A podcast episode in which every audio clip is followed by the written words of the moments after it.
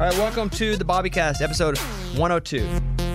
About to play for you Dave Cohen, who I've worked with a few times. And I think I'm the lowest on his totem pole of people he's worked with.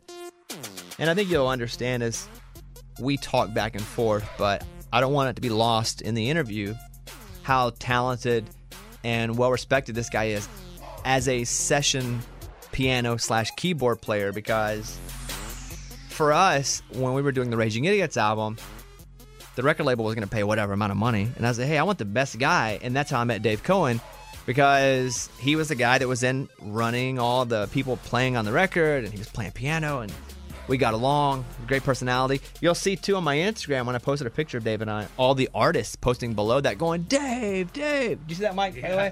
Everybody knows Dave. So we haven't had a session player in yet, and that means when we were recording our records, or anyone for that matter, mostly anyone more than us, but I just know from my personal experience, there's a guitar player, there's an acoustic guitar player, there's a piano player, there's a drummer, and they're all in a studio making music. And there's a band leader, and Dave was the band leader on our records and many records, but I wanted to bring him in, and you're going to hear that. So that's coming up. I do want to say, too, that I'm all out on the road, and if you guys want to come to a show, about to head out in a few weeks. It means I record this. It's February, but March, April, May, June, my Red Hoodie Comedy Tour. Just go to bobbybonescomedy.com, and tickets to that are there. A lot of them are sold out, but some aren't. Love to see you. That'd be it. Other than that, let's get started here with Dave Cohen, like session player extraordinaire. On all the albums, you've heard this guy play piano and you had no idea. So here we go, episode 102 of The Bobbycast. All right, welcome back. Introduce yourself, please, fine guest. My name's Dave Cohen. Dave Cohen. I know Dave from, we've worked together. We have. And I think I always felt guilty because Dave is what I would call, first of all, I knew you as a session player. Sure. Who came in, and I think we were cutting a Raging Idiots album. Yeah. 2 years ago, maybe? The first. And you were the friendly guy that made me, although I knew I was bad, you were like, who cares? Let's just have fun. You sit on the piano. Yeah. I do believe you were the session leader. Sure, yeah. And so you ran all the musicians. Yeah. And we would do songs afterward where you'd sit on the piano. We just, but I felt very comfortable with you, very warm. Well, thank you. And then we did it again. And yeah, and it's working. Yeah, well, it's I don't know if it's working. It definitely holds its place. As I stare on the wall, there's a big old that's true number one comedy album. You played on that record. I did. Probably your greatest achievement, except for a lot here that has nothing to do with me and is much bigger. So I say session player because that's how I knew you, and then I would see you out playing. I think the CMAs, you're in the house band at the CMAs. Yeah. I think I ran into you afterward. I think we were at maybe the ACM Honors. Sure, yeah. We were talking outside. Yeah. So then I started to go, okay, this guy's not just popping studio to studio, being an expert piano player. He also goes and plays expertly as house band. Sure. You do it all. I play the piano in many different rooms. I was reading some stuff about you because I have to be kind of a stalker for this part of it. Right, which worried me because definitely when I was doing my research for this, of course, like the first, I'm like, looking. Dan Huff, sure, I'll listen to that. And then it's like, This Is Your Life with Dan Huff. And I'm like, oh my gosh, what am I? That Dan Huff one was good. That was juicy. There was like... Yeah, I was geeking out on that one. Yeah. So, you say you play piano, but... You started playing keyboard. Yeah. How old? I was 5. Was this something that came to you naturally? I was over at my grandparents' friend's house, so the story goes. I was there, but I don't really remember much of it. But basically, my grandfather's friend, showed me Twinkle, Twinkle, Little Star, or something like that. And by the end of the afternoon, I put on my own little concert and played Twinkle, Twinkle, Little Star. And as parents read into every little thing, that was like, well, Dave's gotta pursue that. And you're not just a piano player, even a good piano player. To make work as a session player, you really have to be elite because you're playing on records. Before I came into Nashville and I would listen to music, I just thought everybody played with their band. Sure. And then I would start to see documentaries, even the Wrecking Crew documentary. Of course. I thought these artists just showed up with their band and they made a record like in the 60s, 70s, 80s, even the 90s some, when the Hooties and the Collective Souls. Yeah. Here in town, that's not really how it works. That is not often how it works. And there's a lot of bands that are doing that, and you hear it, and it's awesome, and it's a thing. But a lot of the time in Nashville, it's, I don't want to say it's such a machine, but the pace at which music is written, demoed, pitched, recorded, and sent out to the radio and that kind of thing doesn't leave a lot of time to make records at the pace that Hootie would have made their records, or a lot of take the time and those days of, like, you know, when you watch Tom Petty documentaries where they spent an entire week getting drum sounds and then undid all of that and started all over again. That's awesome, and that's an amazing way to make a record, but it doesn't work necessarily in the Nashville timescale. You talk about demos, just so people know. I'll give an example of what a demo would be. Let's say that Laurie McKenna and another writer or two, they write a song and they need to record it so they can pitch it, so it sounds really good, so they can pitch it to Tim McGraw. Yeah. You'll go and record it with Laurie singing it, make it sound awesome, and then that's what a demo is. As compared to when these songs, these are real life songs. Totally. They go on records. Yeah, so demo is basically a union scale, but the thought is, as far as being able to pitch a song, if you're a songwriter and you want to show Rascal Flatts the song that you wrote for them, sometimes it's tough with just the song. If you're with your iPhone recording from you in the songwriting room, it's tough to show them the vision that you see for the song, so you bring it into a demo session and you can knock out, you know, 5 or 6 songs in a 3-hour period. It's not a finished recording. It's not a record. It's not supposed to be released. It's just something that this is in the vein. And so the songwriter will come to the demo session and go, "We're thinking Rascal Flatts on this. So play like Rascal Flatts." Yeah, do your best Rascal Flatts. Yeah. And yeah. So what you do for most of the day is you go from studio to studio, and you'll sit down at whatever piano type instrument they have there and then play it, right? That, or I definitely have my gear that shows up there. So there's there's a whole industry in Nashville called cartage. And so shout out to Larry Firkins and Pockets and Jordan, the 3 guys that take care of my gear. And I text them at the beginning of the week, say I'll be here, here, and here. And my keyboard world sort of magically appears. Do they set it up? They do. So you're going studio to studio. And I wonder, when you think back, what are some of the biggest songs that you've been a part of? I mean, I think right now, Chris Young, Losing Sleep. So you play the keys on Losing Sleep? Yes. And can you hear your keys? That's funny. I had a conversation literally yesterday with my dad that he goes, "Sometimes I can hear you, son, but I don't know. I can't hear you."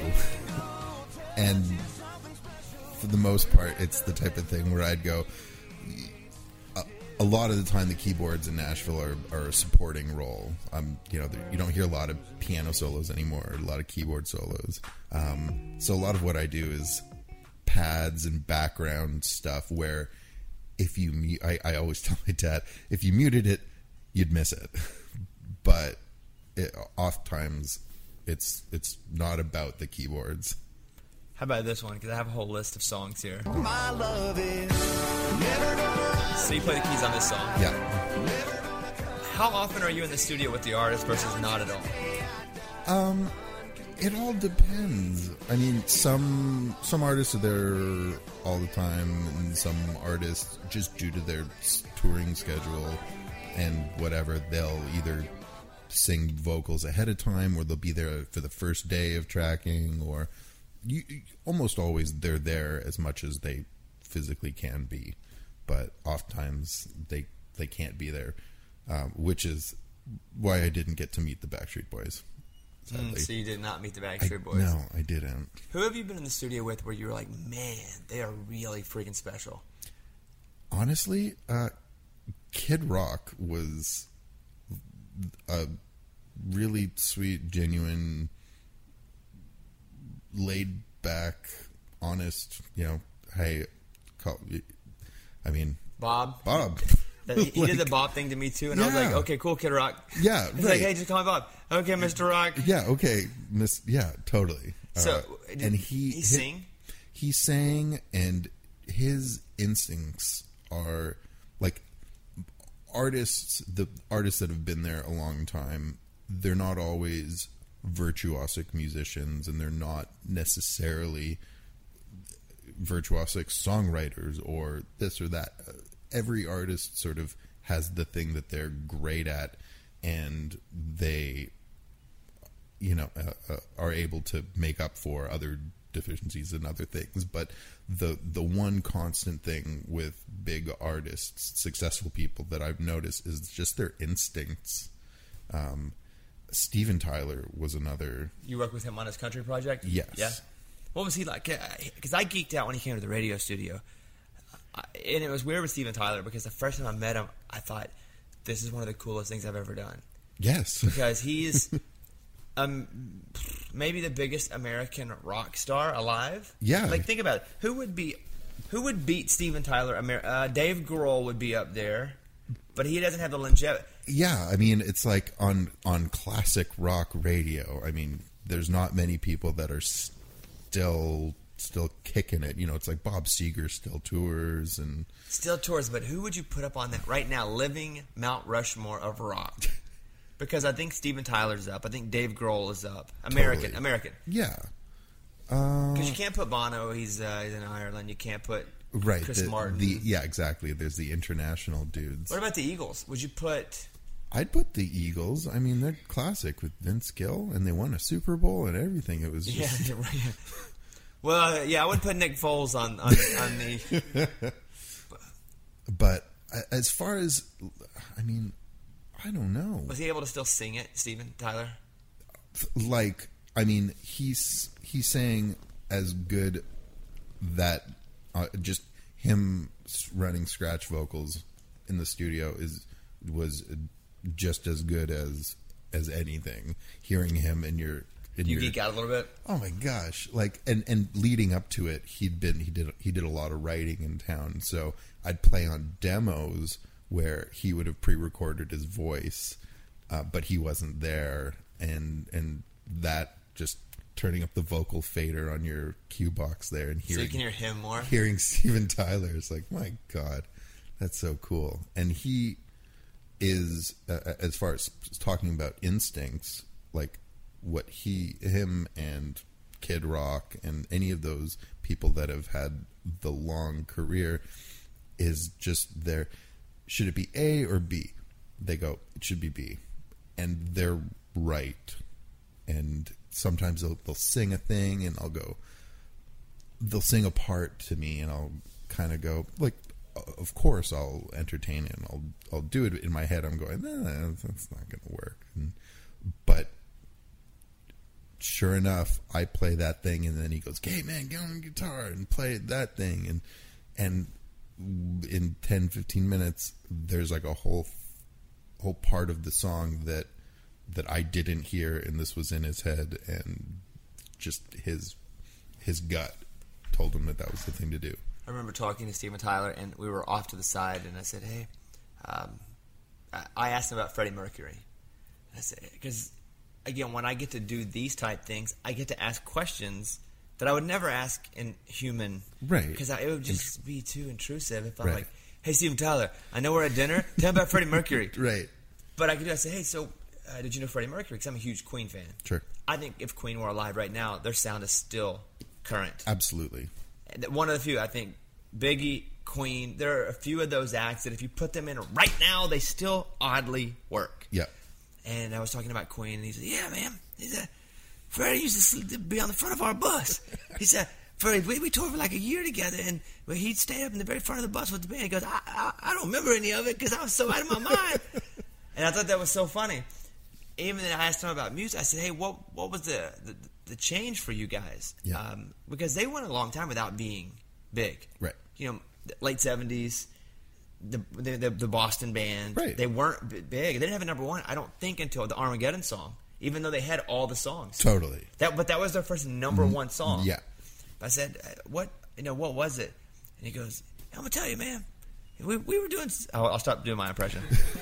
But he said they were doing Sweet Emotion. Uh-huh. He said it was the first time that anyone had just said, let's just start with the chorus. Because it just starts.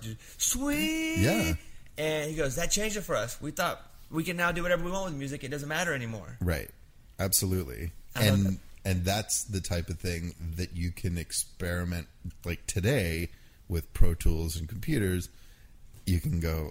what if this, and you just 2 or 3 keystrokes, and then the whole, the first chorus is flowed to the beginning of the intro, and you can kind of see. But to pick that up in your head and to think that might be a good idea is what makes it special. You just see so many artists. I mean, you work with every day somebody singing where you are.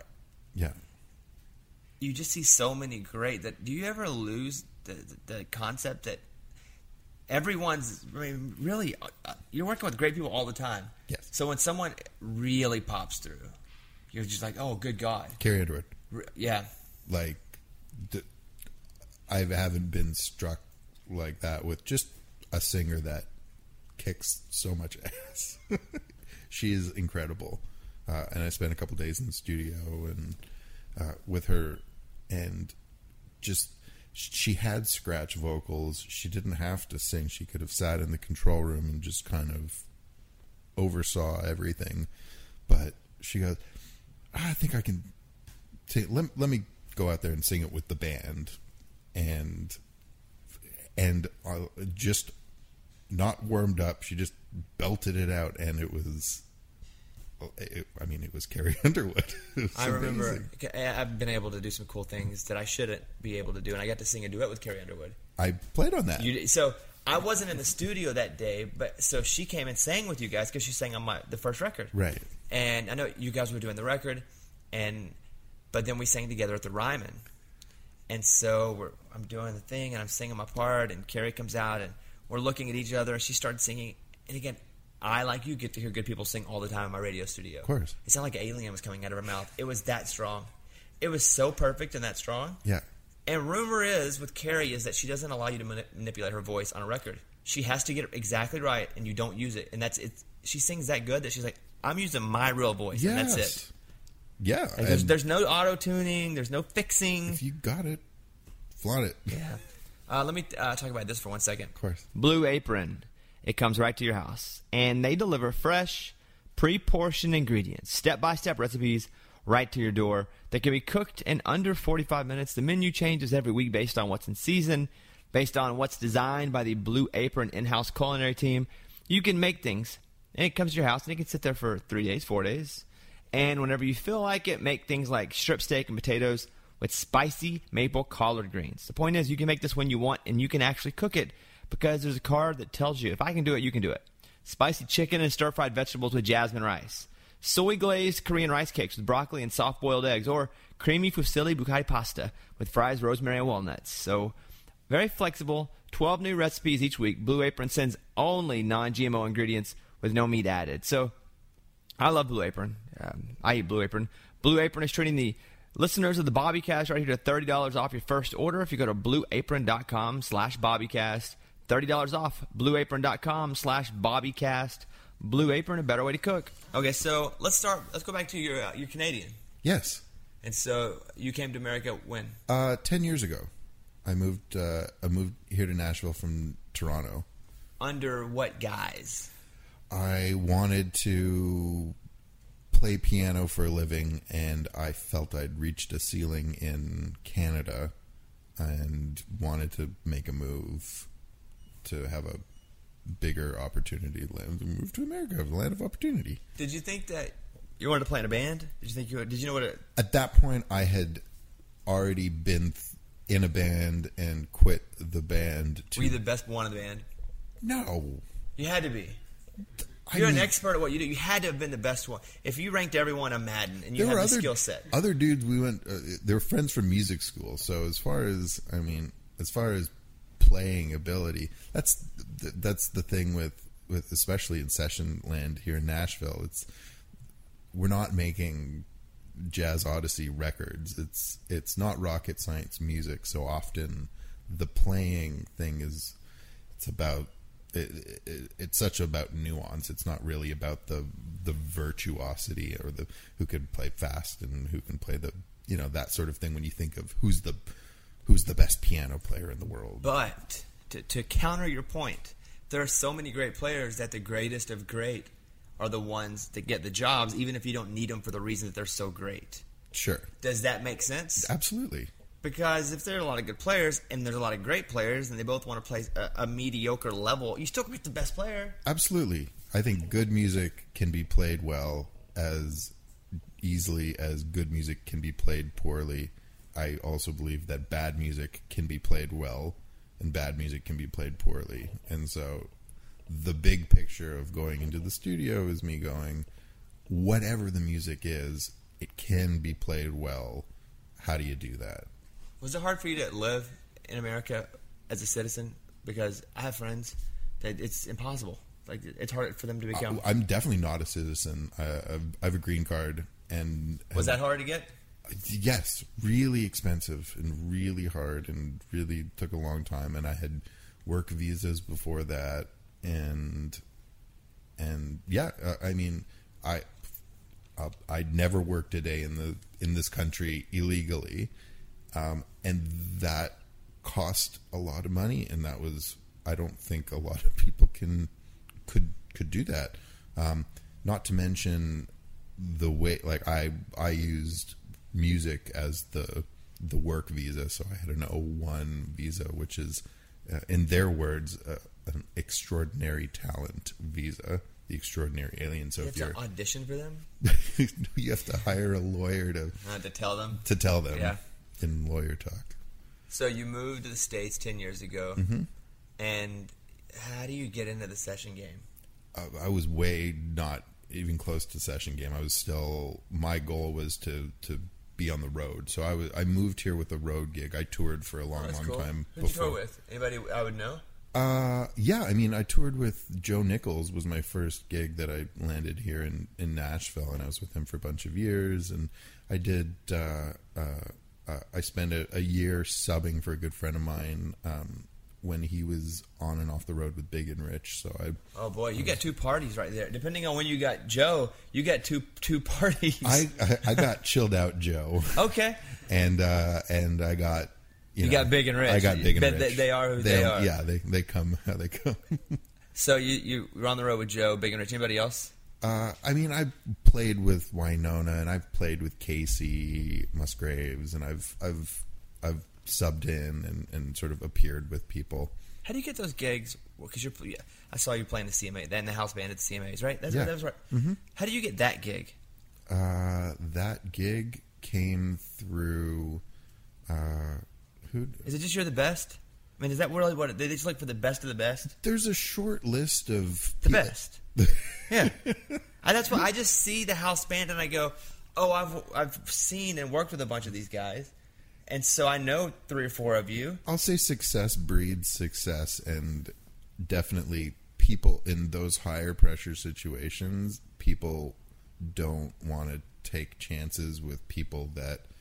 They don't know whether or not they're good. They could be the best player, but if the band leader, who was Derek Wells, guitar player, when he put that band together, he is going to put people that he's comfortable with and he knows will do the job, right? Yeah. Those gigs pay well if you're doing like the house band gig? Sure. Are they just union scale or is it better than that? There's union scale, and I think that there's, whenever they re-air it, there's another little chunk. Let me play this. Let's see you play on this jam. If you trust your rebel heart, riding somebody. much like a songwriter, I'll say, hey, it's sometimes they remember where they wrote the song, sometimes they don't. If I play this song, can you remember actually playing this song? I literally remember this. This one you do? Yes. Yeah. Lauren's another one who just sings her brains out. Yes. One of the best. Yes. Elite 1% of 1% singers in town.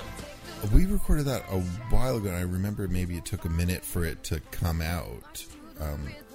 We recorded it a while ago before that, but I definitely remember. I definitely remember that Busby producing that, and he was Busby's an amazing visceral producer. Like, he is somebody that gets really into it, and he'll mime drum fills for the drummer through the glass, and he had at that day he had a flashlight, and we were playing down, and if something came to him, like an idea or something like that, he would kind of flash this flashlight through the glass and get my attention, and or get the drummer's attention, and drum fill here or something like that. So you're watching his cues. Yeah, I mean, it was more like that was in the moment, and then I'll take that into account for the next take. It's funny, I'm looking at some of the stuff that you've been on, and it's a lot of the artists. And again, we're in a town where there's a lot of greatness, and then there are people who are greater inside the great. It's a very talented town. Totally. It's like the major leagues where you move. You play your minor league ball in other places, and you come here, and I'll play you Lucy Silva's. And I love her. Yes. It's this, you're distinctly in this. That is me. It was nothing but a joke. Everything that you say about. I bet your dad can hear that. Yeah, I know. That comes on, he'd know exactly where that's coming from. I know. Just refer to that. Yeah, she's so good, right? She is. She's also somebody that I knew, and obviously now, and they're married. She's married to John. John Osborne from Albright, yeah. But I mean, I knew her before they were married, and before that, and she's a successful artist in the UK before she even got here. Like, she's been killing it. She did a Metallica cover that ended up being a top 10 song in the UK. She's really incredible. And for some reason, as close as I am to, because she's one of the people that I really enjoy and have been friends, and I took her out on the road, and we've had dinner. Totally. And I've never brought her in, almost because we're too close of friends, Lucian. It's been, I just haven't made that call. Right. Where you don't want to call your good friends and be like, hey. Yeah. And she's never called me and said, hey, can I come on? So I think we're stalemating each other. Fair. Yeah, that's a weird. Let me play some more of this. I got some more here. This is something new. This is Kip's new single. No, is this a single? Maybe not. This is I Played the Fifth from Kip Moore. Should be a single. This is a good one. Yes. If the song's on the radio, do you get paid more? I don't get paid necessarily from terrestrial radio, but there are some back end things with streaming now that are new. Yeah. New avenues. That's good, because that was never the case for players. And writers, and this has been a big problem, is that writers still need the freaking radio so they can get paid, because they're working on the streaming, but you guys are making money on streaming, and so are background singers. Yes. But the writers still aren't seeing a fair compensation from streaming. That is this is the struggle, and throughout the 90s and that kind of thing, it was the songwriters that were like, you had a big hit, you had a cut, you had a whatever. I mean, they were selling CDs. There was money coming in, and there were established streams of income for songwriters. And then when everything changed, their stream of income was still radio and still mechanical stuff. And I mean, I don't know the ins and outs of like when and what was negotiated, but SAG, after the Screen Actors Guild, and AFTRA, and the AF of M, the Musicians Union, got something worked out that it's not spot. It's like, maybe it's YouTube and. You mean how you're getting paid? Yeah, it's like some are. It's such a wild west right now. There's just not an overarching rule through all Sonic. Totally. Which there eventually will be, but it's all so new that it's hard to get legislation, first of all, on anything. Right. Secondly, when something is so new, you're talking about a bunch of basically 80-year-old clueless white men who have no idea what they're talking about. Absolutely. And so the last thing they care about is what we're listening to and how writers, musicians, artists should be compensated. Totally. And it's hard to get to them to even think it's a thing. So then you got to spend money on lobbyists. Right. So yes. You get some money on lobbyists, and then the people who have the opposing interests usually have way more money for lobbying interests, and then you've got all the NSAI people that go, and I know all my songwriter friends that go over there and play for congressmen. Lee Miller does it all the time. Lee, I mean, he's the leader. Yeah, he runs that stuff, and Lee's been a good friend of mine for a while. I started doing his demos years ago, and he's doing great. So I thought they had a win. They did very recently. They did, yeah, a good step in the right direction. Yeah, which is so. What's a good day for you then? Well, what fulfills you? Because it seems, you know, like myself, you can start doing the same thing over and over again. Even though you enjoy it, it can start to burn. You get the burn. Yeah. I mean, a good day for me is it's a good day versus a bad day is 90% of the time the people who I'm playing with. And fortunately, as I progress in my career, my peers are, I get to be surrounded with great people on a more regular basis than I had been surrounded with great people before. So, I mean, a lot of the time, I mean, you really can't go wrong. It's like, I'll go back to this, like, I play the piano for a living. Like, it's, even when it's, like, a hard day, it's never a bad day, it's just, like, a hard day will be a triple demo day where you're trying to cram 5 songs in a session, and so 10 to 1 you do 5 songs, and then you have your hour break, and then you do 5 more songs, and you have an hour break, and then it's 9 p.m. and you haven't answered any text messages, and you haven't had a chance to call your dad back, or you haven't. He's griping about the radio. He doesn't hear the whole, yeah, he doesn't hear your song on. He doesn't hear you on Sway. Makes you wanna sway to the left on this one. Yeah. Sway to the so right. I can hear it. I hear it. But yeah. Make you lose your mind. Put a smile on your another one that is surprisingly a great singer is Danielle, and she was in a few weeks ago. Yeah. And sitting in that same chair, she is. 4 foot tall. Right. Sings like she's 10 foot tall. I know. It is just.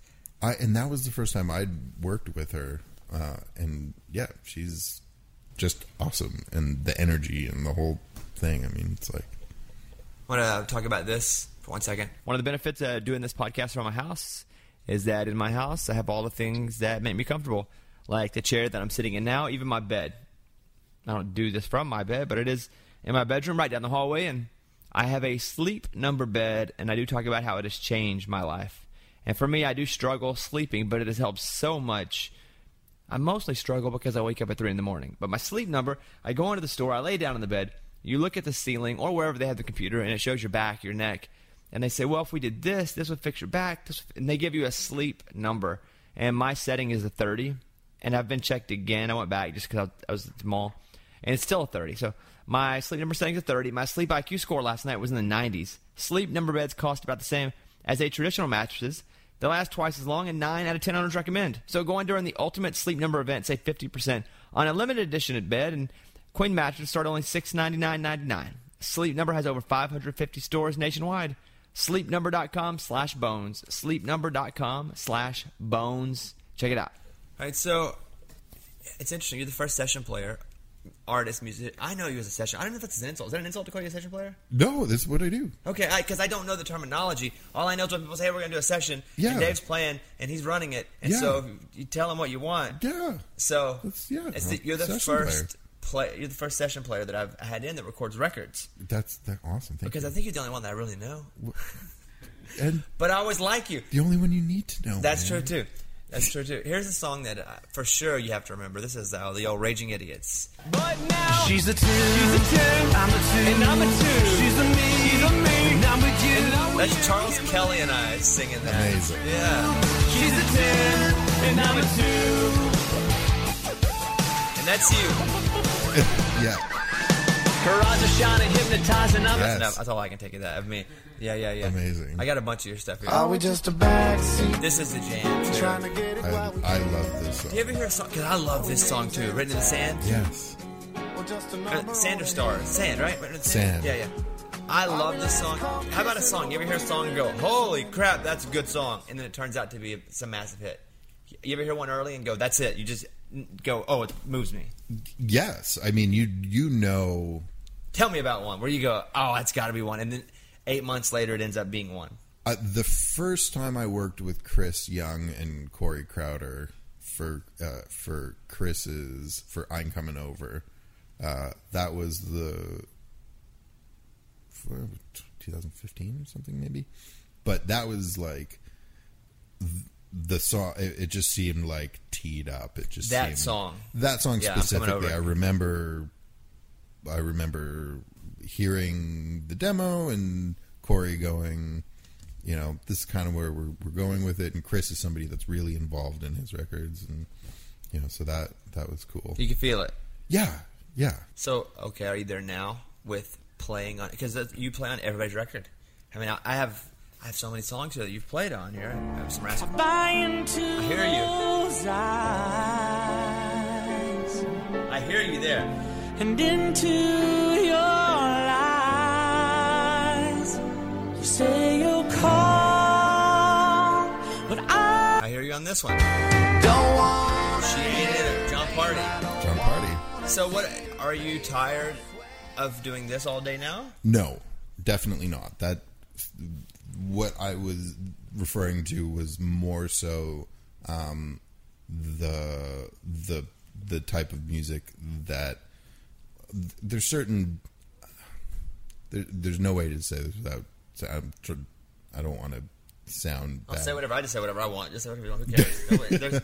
No, but definitely on those long demo days, I find myself looking at my phone a lot, and I find myself not giving sometimes the songs the dedication they deserve. Sure.